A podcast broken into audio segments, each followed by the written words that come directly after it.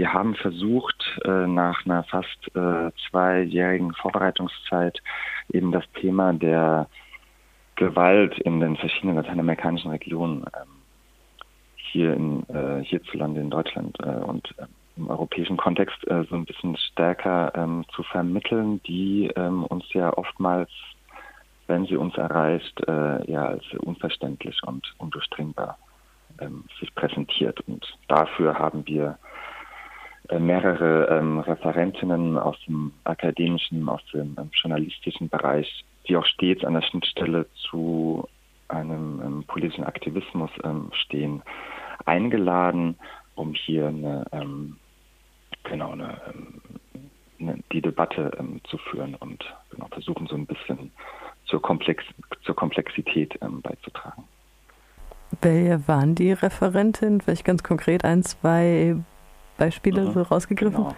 Also zum Beispiel, ähm, wir hatten Carlos Beristein eingeladen. Ähm, Carlos Beristein ähm, arbeitet seit über drei Jahrzehnten in verschiedensten Wahrheitskommissionen äh, in ehemaligen Bürgerkriegsländern, ähm, sei es Uganda, Paraguay ähm, oder auch Guatemala und war in den letzten Jahren Teil der unabhängigen Expertinnenkommission CA, ähm, die in Mexiko den Fall Ayotzinapa untersucht haben, also das gewaltsame Verschwindenlassen von 43 Lehramtsstudenten durch das organisierte Verbrechen und den mexikanischen Staat. Ähm, an.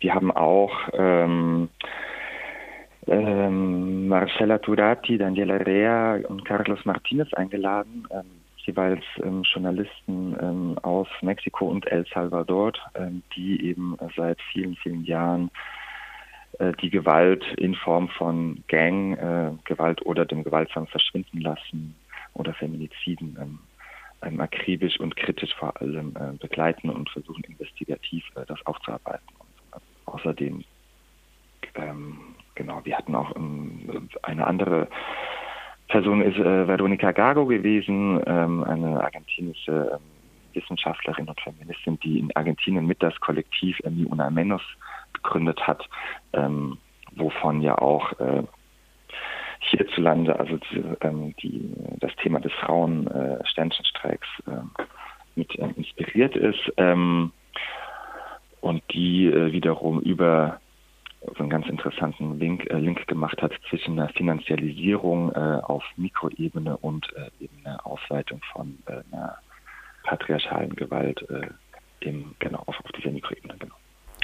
Große Namen sozusagen, auch wenn ich den Namen tatsächlich gerade zum ersten Mal höre, die Bewegung Neonamenos ist uns vielen von uns hier, würde ich mal sagen, bekannt.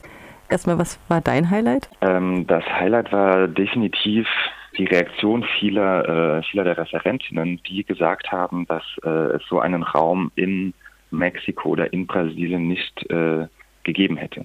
Also und es bisher auch noch nicht gab. Also so einen Raum, der es gestattet, in äh, über drei Tage lang hinweg ähm, systematisch und wirklich tiefgehend sich mit diesem Thema auseinanderzusetzen, ähm, weil das genau, weil es eben aufgrund einfach der ähm, der, der Vorbereitung oder der Systematik und eben auch den ganzen Bedingungen ähm, dort nicht möglich ist und äh, eben auch aus dem eigenen Kontext, also sei es jetzt aus Brasilien oder aus El Salvador, rausgeholt zu werden, um dann hier äh, über sich selbst und über ähm, die, die eigenen Geografien der Gewalt irgendwie äh, nachzudenken und äh, zu referieren.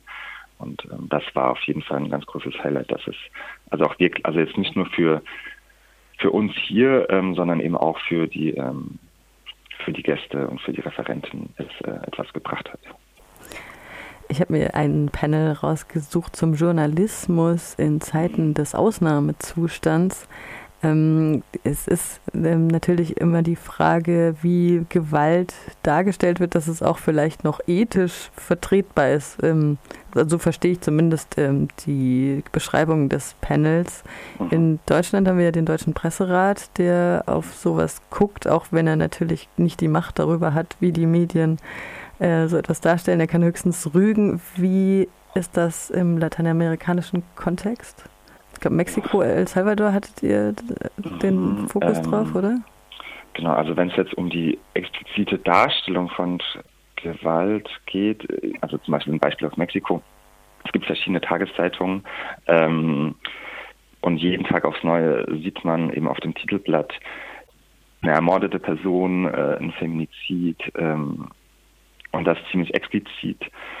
Also eine Regelung gibt es dabei, gibt's dabei nicht. Ähm, und die, äh, das, also wenn wir zum Beispiel die Bildzeitung schon als ähm, unethisch und pervers äh, und teilweise und, und vielerlei eben auch äh, nicht wirklich journalistisch irgendwie wahrnehmen, dann ist das, äh, was äh, Metro oder El Grafico, also das sind jetzt äh, zwei der genannten, äh, der erwähnten Zeitungen, ähm, dann darstellen, das ist, äh, das übertrifft, übertrifft das auf jeden Fall nochmal um, um einiges. Ähm, zeitgleich gibt es natürlich auch, und davon sind, und das bekommen wir ja aktiv mit, also so diese kulturindustrielle ähm, Darstellung von Gewalt, sei es jetzt irgendwie so Netflix-Produktionen wie Narcos oder ähm, oder anderen Serien wie Breaking Bad.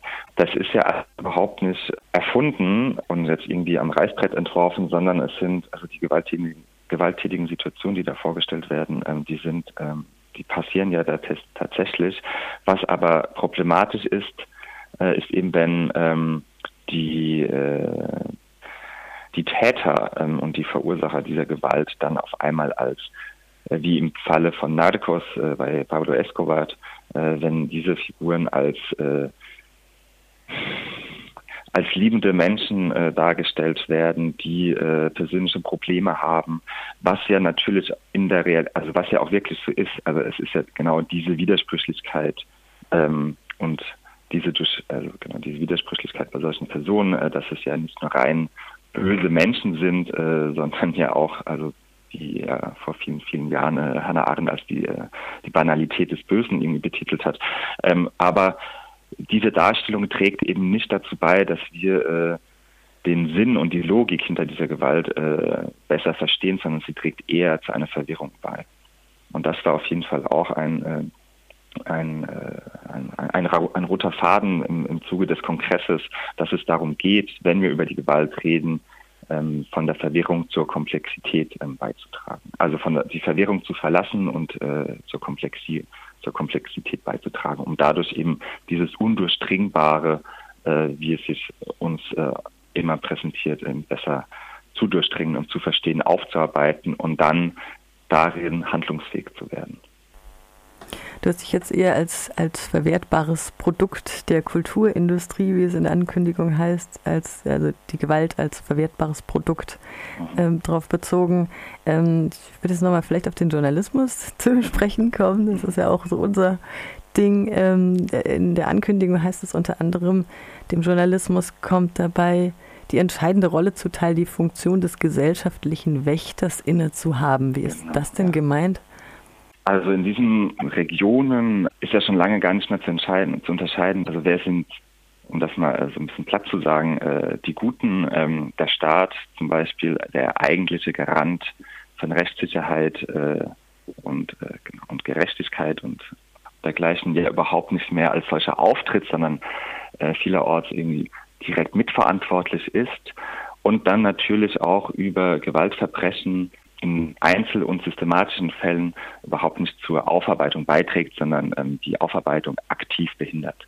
Ähm, das ist das große Beispiel oder die große Erfahrung aus der Untersuchung von Ayotzinapa, äh, wo der mexikanische Staat jahrelang willentlich und gezielt und systematisch äh, die Aufarbeitung ähm, verhindert hat und ähm, da journalistische ähm, Arbeiten ähm, fundamental dazu beigetragen haben, dass, äh, dass ähm, sehr wichtige Elemente und äh, irgendwie ans Licht, äh, ans Licht getragen worden sind.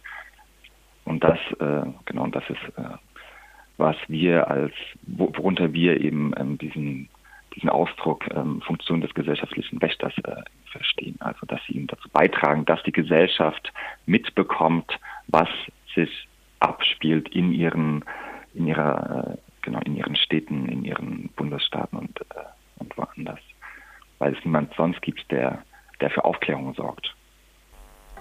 Timo aus dem Orga-Team der Lateinamerika-Konferenz, die fand jetzt zum ersten Mal eben die Geografien der Gewalt, fanden zum ersten Mal in Frankfurt am Main am vergangenen Wochenende statt. Ist das jetzt ein Auftakt für eine regelmäßige Veranstaltung? da sind wir noch im Gespräch untereinander, aber es ist natürlich ähm, sicher, dass äh, das hier nicht einfach so aufhören kann. Und das ist, das war definitiv auch ein Konsens, äh, sowohl zwischen uns als ähm, Organisatorinnen als auch äh, und eben mit den Referentinnen, ähm, in welcher Form das passieren wird, ähm, das wird sich zeigen.